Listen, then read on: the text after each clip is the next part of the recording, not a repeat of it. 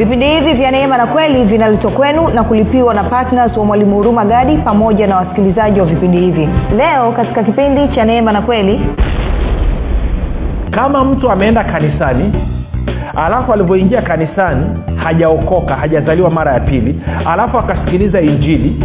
Alafu baada ya kusikiliza injili akaamua kumwamini yesu kristo na kumpokea yesu kristo kama bwana na mwokozi wa maisha yake. Anapompokea huyu mtu anazaliwa mara ya pili. Anapozaliwa mara ya pili bibilia inasema anakuwa kiumbe kipya hawi mtu anakuwa kiumbe kipya. Maanaake nini? Huyu mtu anakuwa ni mchanganyiko wa mwanadamu na mchanganyiko wa mungu. Ndio maana anaitwa kiumbe kipya.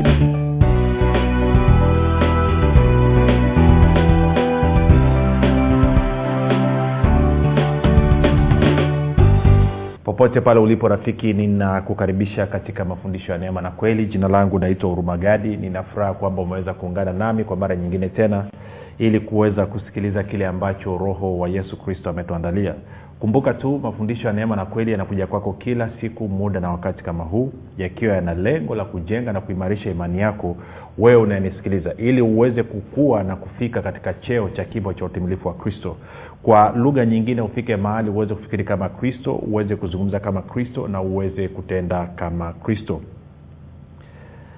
zingatia kwamba biblia inasema wazi kabisa kwamba pasipo imani haiwezekani kumpendeza mungu kwa maana wale wanaomwendea mungu lazima waamini kuwa yuko na kwamba huwapa thawabu wale wamtafutao kwa bidii. Kufikiri kwako rafiki kuna mchango wa moja kwa moja katika kuamini kwako. Ukifikiri vibaya utaamini vibaya. Na ukifikiri vizuri utaamini vizuri. Ili uweze kufikiri vizuri unatakiwa ufikiri kama kristo. Na kufikiri kama kristo huna budi kuwa mwanafunzi wa kristo. Na mwanafunzi wa kristo anasikiliza na kufuatilia mafundisho ya neema na kweli kama ungependa kupata mafundisho haya pia katika youtube naenda kwa jina la mwalimu huruma gadi. Unaweza kuingia mwalimu huruma gadi ukapata mafundisho haya kwa njia ya youtube. Lakini pia yanapatikana katika podcast kwa maana ya google podcast apple podcast pamoja na spotify. Andika mwalimu huruma gadi alafu utapata eh, podcast zetu. Lakini pia unaweza ukapata mafundisho haya katika whatsapp na telegram kwa njia ya sauti of course audio unaweza ukatuma ujumbe mfupi katika ili uunganishe kwenye grupu linaloitwa mwanafunzi wa kristo. Tuma tu ujumbe mfupi sema niunge alafu tuma katika namba 764 764 764 andika niunge utaunganishwa katika hilo grupu. Utapata haya mafundisho kila siku kwa njia ya sauti. Mb zake ni ndogo sana ni mb 11 tu. Kwa hiyo kwa wiki nzima utatumia mb takriban mb 77 na ni njia nzuri kabisa. Kumbuka siri ya haya mafundisho ni kusikiliza tena na tena na tena. Kumbuka kwa miaka mingi umejifunza vibaya na kwa maana hiyo kufikiri kwako hakuko sahihi. Kwao huwezi ukabadilisha kwa kusikiliza mara moja tu. Ndio maana hichi unachokisikia unatakiwa ukirudie tena. Ndio maana unatakiwa uwe na simu ya kisasa uweze kupata haya mafundisho uweze kupakua uweze kusikiliza tena na tena baada ya kusema hayo nitoe shukurani kwa ajili ya wewe ambao umekuwa ukifuatilia kila siku na kujifunza kwa bidii kabisa ukiwa na kiu na shauku ya kukua na kufika katika cheo cha kimo cha utimilifu wa kristo. Asante kwa vile ambavyo umekuwa ukihamasisha wengine waweze kusikiliza na kufuatilia mafundisho ya kristo lakini pia asante kwa vile ambavyo umekuwa ukifundisha wengine na kuwajuza kile ambacho mwenyewe umejifunza. Kumbuka kuna watu sitakaa niweze kuwafikia wala kuwashawishi isipokuwa wewe peke yako ndo unaweza kuwaleta katika kweli ya kristo nikushukuru pia wewe ambao umekuwa ukifanya maombi bila kuchoka kwa bidii kabisa. Kumbuka hii kweli ya kristo ibilisi haifurahi sana. Kwa hiyo maombi yako ni ya muhimu. Usiache kuomba na kama hauombi hebu hakikisha kwamba unaingia kwenye maombi kwa ajili ya kazi iweze kusonga mbele. Ombea fikra za watu mungu aweze kuzifungua macho ya mioyo yaweze kutiwa nuru. Omba roho ya ufunuo iweze kuachiliwa juu yao waweze kupata hekima na maarifa ili wazidi kumjua kristo pia wewe ambaye umekuwa ukisapoti ukiwa patna wa vipindi vya neema na kweli na kuhakikisha kwamba unatoa fedha yako ili injili iweze kusambaa kwa njia ya redio nasema asante sana nakushukuru kwa upendo wako nashukuru kwa maana hukuamua kuwa mchoyo hukuamua kuwa mbinafsi na kutumia kipato chako kwa ajili ya kwako wewe na mtoto wako tuna watoto wako tu. Asante kwa vile ambavyo umeonyesha kwa vitendo kwamba uliitwa ulibarikiwa ili uwe baraka. Kwa fedha yako unawezesha mamia kwa maelfu ya watu kufikiwa na injili ya kristo. Kumbuka tasisitiza tena kuna watu ambao hawana namna nyingine yeyote wanaweza wakafikiwa na kweli ya kristo isipokuwa kwa njia ya redio. Hivyo unapotoa fedha yako kwa ajili ya kulipia gharama za injili ya vipindi vya neema na kweli kupitia redio maanaake ni kwamba unasema yesu napenda nafsi ile kama vile ambavyo huwa unaipenda. Kwamba bwana yesu ninathamini nafsi ile kama vile ambavyo unathamini. Wewe ulikufa msalabani ukaruhusu mimi niweze kutembea katika baraka. Leo hii natumia nilichokipata ili kuweza kuwafikia wengine kwa hiyo ukifanya hivyo ni vizuri sana. Kama haujawa patna wa vipindi vya neema na kweli bado. Lakini umekuwa ukisikiliza kila siku. E, kuna wengine wamenisikiliza mwaka jana wote miezi kumi na miwili. Lakini hawajawai kufanya maamuzi hata siku moja ya kuwa partners wa vipindi vya neema na kweli. Namna hiyo sio vizuri rafiki. Fanya maamuzi. Unasema mwalimu hela yangu ni kidogo. Sikiliza elfu yako inaleta tofauti kabisa. Ngoja nikwambie watu elfu wakatoa shilingi elfu moja moja tayari ni milioni moja. Tayari inachangia kwenye gharama kwa hiyo usikubali ibilisi akakudanganya akakurubuni akakwambia hela yako ni ndogo haitoshi kwamba hata hata ikitolea tabakia shingapi hata kaa ni mia tano tuma. Maanaake ni lazima uanzie mahali. Na unapoanzia mahali utaanza kuona baraka ya bwana ikitenda kazi katika maisha yako alafu utaenda ukiongoza. Si wengine meshaa nikifundisha mi hela yangu ya kwanza kwanza kutoka mbarikiwa bwana ilikuwa shilingi mia tano alafu baadaye nikaenda nikiongezeka. Kwao na wewe unaweza kwao unakaribisha sana. Kila mwisho huwa zinatajwa namba za simu basi unaweza ukapiga simu kasema mimi nimeamua kuwa patna wa vipindi vya neema na kweli. Kuhakikisha kwamba watu wanafikiwa na injili kwa njia ya redio. Baada ya kusema hayo basi nataka tuendelee na somo letu linalosema umefanana na kristo na kiukweli kabisa bado hata sijaanza kuzungumzia hiyo. Nilikuwa niko kwenye utangulizi tu na muniwie radhi labda nimepiga kambi sana muda mrefu. Na kuna wengine mko maeneo mbalimbali duniani. Nafahamu kwamba kuna wengine mko kwenye maeneo ambayo hichi ambacho nimekuwa nikijikita nacho karibu wiki nzima kwenu sio tatizo. Labda familia zenu hazijaguswa. Lakini kuna wengine tatizo hili ni sugu sana. Kwa moja kwa moja kwanza tende kwenye warumi nane ishiri na tisa warumi nane ishiri alafu anasema maana wale aliowajua tangu asili aliwachagua tangu asili wafananishwe na mfano wa mwana wake ili yeye awe mzaliwa wa kwanza miongoni mwa ndugu wengi. Na nilipiga kambi kwa kama siku tatu sasa leo itakuwa kama siku ya nne kuzungumzia hili swala la mzaliwa wa kwanza. Ni, ni, ni fundisho ambalo limeenea sana uh, haswa kwa jamii ya watu waliotoka kanda ya kaskazini nikizungumzia mkoa wa manyara mkoa wa arusha mkoa wa kilimanjaro. Na kwa maana hiyo wametoka na hilo fundisho wakaliexport wakalihamisha wakalileta na dar es salaam likaenda na mbea na wapi na wapi na wapi.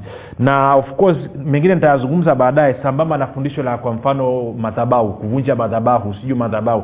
Si vyote hivyo ni kwa sababu watu hawajaelewa bado. Uokovu walioupata mungu alikusudia nini bibilia inatuonyesha wazi kabisa hapa kwamba lengo la mungu kutuchagua tangu mwanzo na kutuita ni ili ama le, mungu ametujua tangu mwanzo kisha akatuchagua anasema ili tufanane na mwanaye ambaye ni kristo.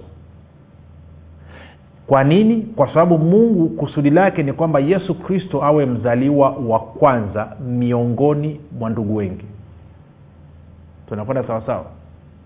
Tunakwenda sawa. Kwa hiyo mimi na wewe ambao tumekubaliana na uokovu tukampokea yesu kristo kama bwana na mwokozi wa maisha yetu tunafanana na kristo. Hilo ni la kwanza. Lakini la pili yesu kristo ndiye mzaliwa wetu wa kwanza. Sasa sasa tukasoma mistari michache afu tutarudi hapa. Tuende kwa mfano kwenye ufunuo e, kwenye ufunuo mlango wa kwanza alafu nitaanza mstari ule wa nne mpaka wa sita. Anasema yohana ufunuo moja nne hadi sita. Yohana kwa yale makanisa saba yaliyoko asia neema na iwe kwenu na amani zitokazo kwake yeye aliye aliyoko na aliyekuwako na atakayekuja na zitokazo kwa roho saba walioko mbele ya kiti chake cha enzi tena zitokazo kwa yesu kristo shahidi aliye mwaminifu mzaliwa wa kwanza wa waliokufa na mkuu wa wafalme wa dunia. Kwa anasema yesu ni mzaliwa wa kwanza wa waliokufa. Maana yake nini? Maana yake ngoja za kuonyesha muda sio mrefu. Tende kwenye wakolosai. Wakolosai mlango wa kwanza mstari wa kumi na nane. Anasema hivi naye yaani yesu kristo ndiye kichwa cha mwili yaani cha kanisa naye ni mwanzo ni mzaliwa wa kwanza katika wafu ili kwamba awe mtangulizi katika yote. Sasa anaposema mzaliwa wa kwanza kutoka katika wafu maanaake nini? Kumbuka unapo bibilia inapozungumzia habari ya kufufuka inazungumzia habari ya si kuzaliwa na yesu ndio wa kwanza katika habari ya ufufuo kufufuka. Sina muda wa kwenda kufundisha huko lakini ukisoma ukienda ukasoma kwenye matayo ishiri na saba alafu ukaanzia mstari ule wa hamsini na tatu utaona siku ile yesu bwana yesu anakufa pale msalabani anasema lilitokea tetemeko makaburi yakafunuka alafu miili ya watu ikainuka. Lakini hii miili haikutoka kwenye kaburi. Alafu mstari unaofuatia anasema yesu alipofufuka ile miili ikatoka kaburini ikaenda mjini ikaonekana na watu wengi. Kwa nini haikuweza kutoka? Haikuweza kutoka maanake ilikuwa inasubiria kwanza yesu ndo awe wa kwanza kufufuka. Anapofuka anakuwa ni mzaliwa wa kwanza. Ndio maana ukienda kwenye petro tulikuwa tunaangalia tuende kwenye petro. Mlango wa kwanza na mstari ule wa tatu. Anasema hivi ahimidiwe mungu baba wa bwana wetu yesu kristo ambaye kwa rehema zake nyingi alituzaa mara ya pili ili tupate tumaini lenye uzima kwa kufuka kwake kristo katika wafu. Sikia bibilia ya, ya some bibilia ya neno na, na biblia habari njema tusikia anavyosema. Anasema hivi bibilia neno anasema hivi ahimidiwe mungu baba wa bwana wetu yesu kristo kwa rehema zake kuu ametuzaa sisi mara ya pili kutoke nini katika tumaini lenye uzima kwa kufufuka kwa yesu kristo kutoka kwa wafu. Sikia biblia habari njema anavyosema asifiwe mungu na baba wa bwana wetu yesu kristo kwa huruma yake kuu alitufanya tuzaliwe upya kwa kumfufua yesu kutoka kwa wafu. Alitufanya tuzaliwe upya kwa kumfufua yesu kutoka katika wafu. Kwa hiyo kuna connection kuna muunganiko wa moja kwa moja kati ya yesu kufufuka na si kuzaliwa mara ya pili. Kwa hiyo ukisikia anavyosema mtu kufufuka kwa wafu maanake anazungumzia kuzaliwa mara ya pili. Ukisikia anazungumzia kuzaliwa mara ya pili inaunganisha pia na kufufuliwa kutoka kwa wafu. Kwa hiyo yesu ni mzaliwa wa kwanza walio hai na kutoka katika waliokufa. Tunakwenda sawasawa? Sasa baada ya kusema hayo maana yake ni kwamba kwa sababu hiyo basi turudi kwenye warumi nane ishiri na tisa. Bwana yesu asifiwe. Warumi nane ishiri na tisa anasema maana wale aliwajua tangu mwanzo aliwachagua tangu mwanzo wafananishwe na mfano wa mwanawake ili yeye awe mzaliwa wa kwanza miongoni mwa ndugu wengi. Na nikakuonyesha katika waibrania mbili kumi na moja anasema kwamba waibrania mbili kumi anasema ameleta wana wengi katika utukufu mstari wa kumi na moja anasema bwana yesu aoni aibu kutuita ndugu zake. Kwa hiyo rafiki mimi na wewe tuliozaliwa mara ya pili tumefanana na kristo. Mimi na wewe tumefanana na kristo. Na hilo ndio kusudi la mungu. Sasa of course wiki ijayo nitaanza kukumegea nikuonyeshe kivipi lakini hapa mwanzo kuwa tunazungumza hilo kwamba tumefanana na kristo lakini pia anasema kristo ni mzaliwa wa kwanza miongoni mwa ndugu wengi. Kwa kama kristo ni mzaliwa wa kwanza narudia kusisitiza tena hatuna tatizo la mzaliwa wa kwanza. Sababu kwamba umekwama katika eneo lolote la maisha yako ni kwa sababu haujaijua kweli. Ukiijua kweli utatoka. Moja nikusaidie kitu kimoja. Tuende kwenye kwenye wakorinto wa pili alafu tutasoma mstari wa kumi na mlango wa tano wakorinto wa pili mlango wa tano. Alafu tutaenda mstari mstari wa kumi na sita mpaka wa kumi na saba. Anasema hata imekuwa sisi tangu sasa hatumjui mtu awaye yote kwa jinsi ya mwili. Ingawa sisi tumemtambua kristo kwa jinsi ya mwili lakini sasa hatumtambui hivi tena. Kumi na saba. Anasema hata imekuwa mtu akiwa ndani ya kristo amekuwa kiumbe kipya. Ya kale yamepita tazama yote yamekuwa mapya. Lakini vyote pia vyatokana na mungu aliyetupatanisha sisi na nafsi yake kwa kristo. Naye alitupa huduma ya upatanisho. Yaani mungu alikuwa ndani ya kristo akiupatanisha ulimwengu na nafsi yake asiwahesabie makosa yao. Naye e, ametia ndani yetu neno la upatanisho. Sasa mstari nataka kujikita nao leo hii ni ule mstari wa kumi na saba anasema hata imekuwa mtu akiwa ndani ya kristo amekuwa kiumbe kipya. Ya kale yamepita tazama amekuwa mapya. Naomba nikusomee kwenye bibilia ya habari njema. Sikia bibilia ya habari njema anavyosema mstari. Anasema mtu yeyote akiungana na kristo huwa kiumbe kipya. Mambo ya kale yamepita hali mpya imefika. Sasa nisikilize maanake ni ni hii. Kama mtu ameenda kanisani alafu alivyoingia kanisani hajaokoka hajazaliwa mara ya pili. Alafu akasikiliza injili. Alafu baada ya kusikiliza injili akaamua kumwamini yesu kristo na kumpokea yesu kristo kama bwana na mwokozi wa maisha yake. Anapompokea huyu mtu anazaliwa mara ya pili. Anapozaliwa mara ya pili bibilia inasema anakuwa kiumbe kipya. Hawi mtu anakuwa kiumbe kipya. Maanaake nini? Huyu mtu anakuwa ni mchanganyiko wa mwanadamu na mchanganyiko wa mungu. Ndio maana anaitwa kiumbe kipya. Anakuwa na asili ya mungu ndani yake asilimia mia moja ambaye ni kristo aliyoko ndani mwake na ana asili ya kibinadamu kwa asilimia mia moja kwa maana katika mwili wake tunakwenda sawasawa na kwa maana hiyo akitoka nje ya kanisa kama kulikuwa kuna majini na mapepo na mamizimu yamekaa pale nje yanamsubiria hayawezi kumtambua tena. Kwa sababu aliyeingia ndani ya kanisa na aliyetoka hawafanani. Ni vitu viwili tofauti. Tunakwenda sawasawa sasa mwaka elfu mbili na, na, na tisa nikiwa kwenye kanisa fulani tunafundishwa mafundisho ya maandalizi ya kubatizwa kwa roho mtakatifu nikamuuliza mwalimu aliyekuwa anatufundisha swali. Nikamwambia ni jambo gani linaweza likamsababisha mtu asiweze kupokea asiweze kupata roho mtakatifu? Yule bwana akanipa sababu alafu sababu mojawapo akasema kama haujafanyiwa ukombozi kama bado wewe umeungana na mizimu ya kwenu kwamba laana ya kizazi cha tatu na cha nne kama bado unayo huwezi ukapokea roho mtakatifu. Kumbuka wakati huo sijui kitu kwao nilivyosikia hivyo nikaambia nifanyeje? Akasema lazima uende mkafanye maombi ya ukombozi ujitenge na babu yako na bibi yako. Nikakubaliana na nilichoambiwa nikafunga safari nikachukua mtumishi mmoja hapa dar es salaam. Tukafunga safari tukaenda mpaka kijijini kwetu sonu masama kwa wale wanaofahamu nikaenda nikaenda kufanya haya maombi ya ukombozi ya kujitenga na, na ukoo na kitu gani. Maombi ya kipuzi kabisa stupidity of highest degree. Lakini nilienda nikafanya kwa sababu sijui chochote cha kufanya. Kwao nikaenda nikafanya haya mataputapu haya matapishi nikaenda nikayafanya. Na ashukuriwe mungu ndugu zangu hawakuniona. Maanake siku hiyo angeniona kute nimesewa kwenye makaburi ya babu na bibi alafu nasema na wakataa naji that is madness of highest degree. Yaani sijui tuache. Kwao nikafanya yale maombi. Anyway nikarudi. Nikapata aueni ya wiki moja. Nikasema mambo sindo haya. Baada ya wiki moja matatizo yamekuja maradufu ya ilivyokuwa mwanzo. Hiyo nikaanza kunipa mkanganyiko kichwani.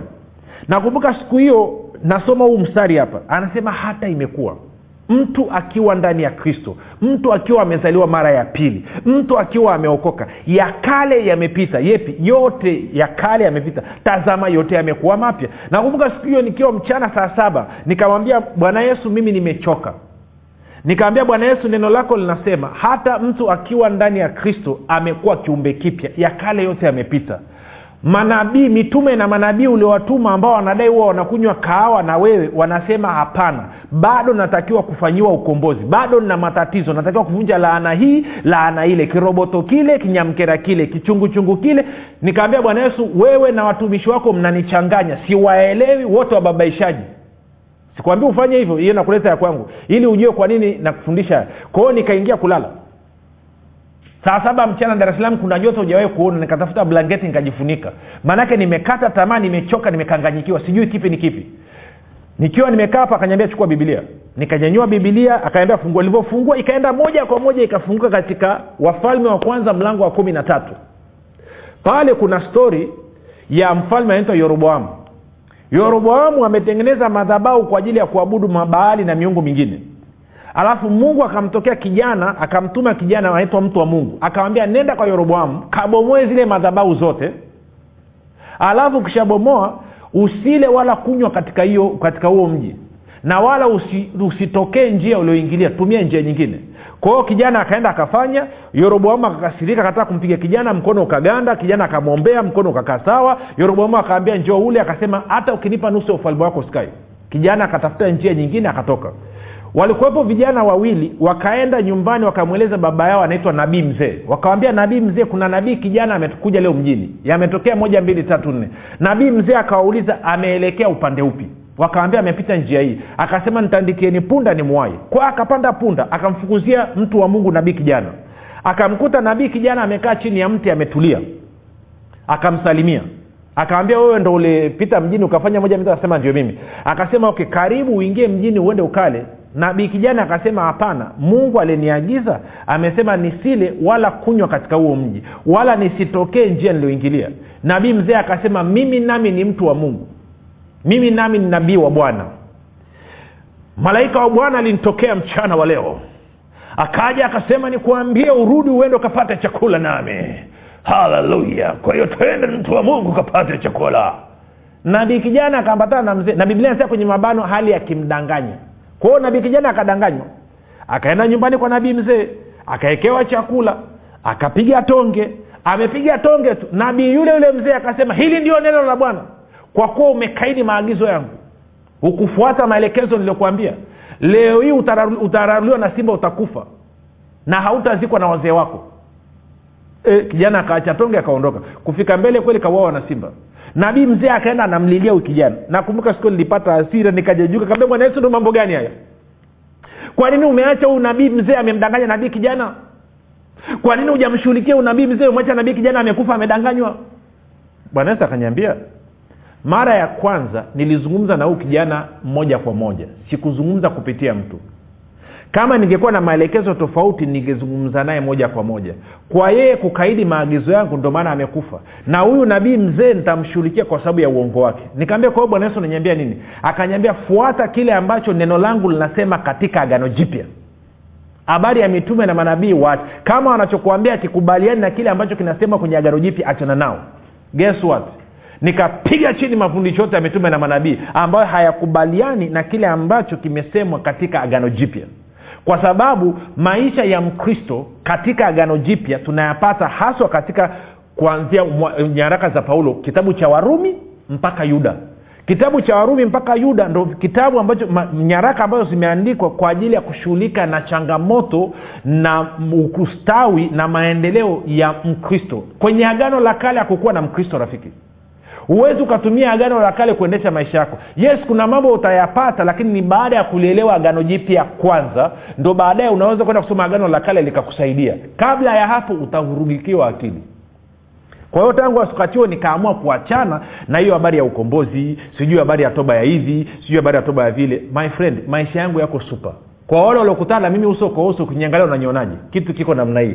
Kwao nakusaidia na wewe uachane na hiyo. Amesema hata imekuwa mtu akiwa ndani ya kristo. Ya kale yamepita ya kale ipi? Asili yote ya adamu asili ya dhambi asili ya mauti. Madhaifu yote na makorokoro yote ya adamu yameondoka. Tazama yote yamekuwa mapya. Angalia mstari wa kumi nane anavyosema. Anasema lakini vyote pia vinatokana na mungu. Anasema baada ya wewe kuungana na kristo kila kitu cha kwako rafiki sasa hivi kinatokana na kristo. Sababu kwamba hauoni tofauti yoyote kabla ya kuokoka na baada ya kuokoka kwa maana ya ustawi ni kwa sababu hujajitambua?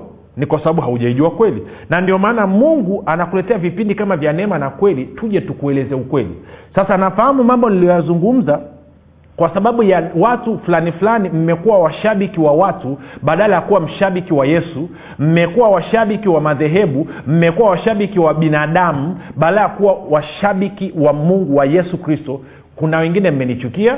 Kuna wengine mmeamua kuziba redio. Kuna wengine mmeamua kulefti kwenye grupu nachoweza kusema tu ni pole lakini mimi nitamalizia kusema kitu hichi. Tangu umeanza kufanya toba ya mzaliwa wa kwanza kwa ajili yako kwa ajili ya ndugu yako kwa ajili ya mtoto wako nini kimebadilika katika maisha yako? Je matatizo yako hayako pale pale? Na kila siku ukienda unapewa sababu mpya kuna tofauti gani na mtu anaenda kwa mganga wa kienyeji alafu dawa isipofanya kazi mganga wa kienyeji anaambia masharti yameharibika? Kila siku unapewa dawa mpya. Na mtu ukishaanza kwenda kwa mganga wa kienyeji anakupa masharti mwishoni unamchoka. Unaama kwa mganga huyu unaenda kwa mganga huyu. Je wakristo wengi hamfanyi hivyo? Kwamba mmepewa masharti mmeshindwa na sasa hivi mnaama toka kwa mtumishi mmoja kwenda kwa mtumishi mwingine kwenda kwa mtumishi mwingine kwenda kwa mtumishi mwingine na kuna mafundisho mengine mabovu kabisa. Kuna makanisa yalitia msimamo yakakataa mafundisho kama hayo mafundisho ya ajabu ajabu. Alafu baada ya kuona wanapoteza watu wao kwa sababu ya mafundisho mabovu na wao wakayakumbatia hayo mafundisho wakaanza kuyafundisha ndani ya kanisa lao. Mungu awahurumie kwa sababu mmeshiriki katika dhambi na laana ya kufanya watu kuwa mateka. Sasa tunaleta habari ya kristo. Yes kuna watu kukosea. Bii mwenyewe huko nyuma nishakosea na labda nitakoseaga huko mbele. Lakini ukikosea kuwa muungwana geuka achana na huo uongo geukia kweli. Nitarudia tena kwa kumalizia. Mafundisho mzaliwa wako wa kwanza ni yesu kristo. Mafundisho yote ya toba ya mzaliwa wa kwanza ni sahihi kwa mtu ambaye hajazaliwa mara ya pili. Ni sahihi kwa mtu ambaye asili yake bado inafanana na adamu. Lakini sio sahihi kwa mtu aliyezaliwa mara ya pili sio sahihi kwa mtu ambaye anafanana na kristo. Na watu wote waliozaliwa mara ya, mara ya pili wanafanana na kristo na mzaliwa wao wa kwanza ni yesu na hivyo hawahitaji kufanya toba ya kitu chochote. Wanachotakiwa kufanya ni kumshukuru mungu na waanze kuishi katika uhuru wao. Huo uhuru nitauzungumza kwa kina kipindi cha kesho kutwa kwa sababu kesho tunataka tuhudumie wagonjwa. Tunakwenda sawasawa rafiki? Kesho tunataka tuhudumie wagonjwa. Kwa hiyo nataka niliweke hilo wazi ngoja niombe kwa ajili yako. Baba katika jina la yesu kristo nimezungumza karibu siku sita sasa na huyu ndugu na hawa ndugu kwa namna mbalimbali. Najua ni kiu yako watu waanze kuheshimu kazi kamilifu ya yesu kristo. Katika jina la yesu kristo baba nafungulia roho ya kweli ninafunga roho ya uongo ambayo imepita katika mioyo na fikra za watu. Ninaamuru upofu uondoke katika fikra zao katika jina la yesu kristo. Nafungulia roho ya ufunuo wa yesu kristo pamoja na hekima na ufahamu wa rohoni. Baba katika jina la yesu kristo naomba nakushukuru amen rafiki tuonane hapo kesho. Jina langu naitwa huruma gadi na yesu ni kristo.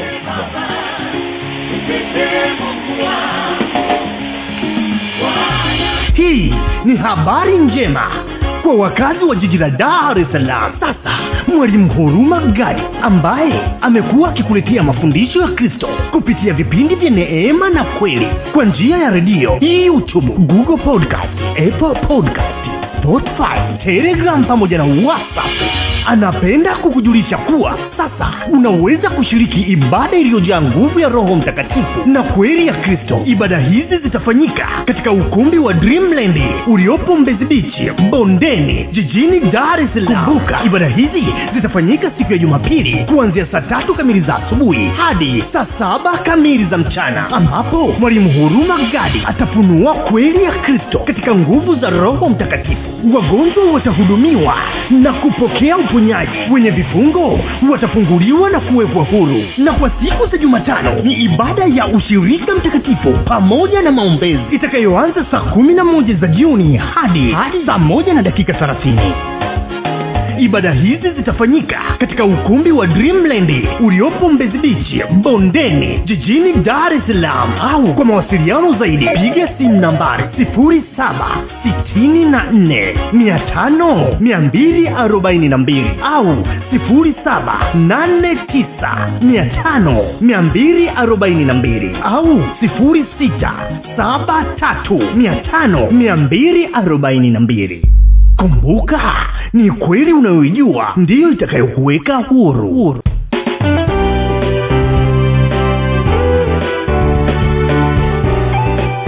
umekuwa ukisikiliza kipindi cha neema na kweli kutoka kwa mwalimu huruma gadi kwa mafundisho zaidi kwa njia ya video usiache kusubscribe katika youtube channel ya mwalimu huruma gadi na pia kumfuatilia katika apple podcast pamoja na google podcast kwa maswali maombezi ama kufunguliwa kutoka katika vifungo mbalimbali vya bilisi tupigie simu namba 7645242 au 7895242 au 6735242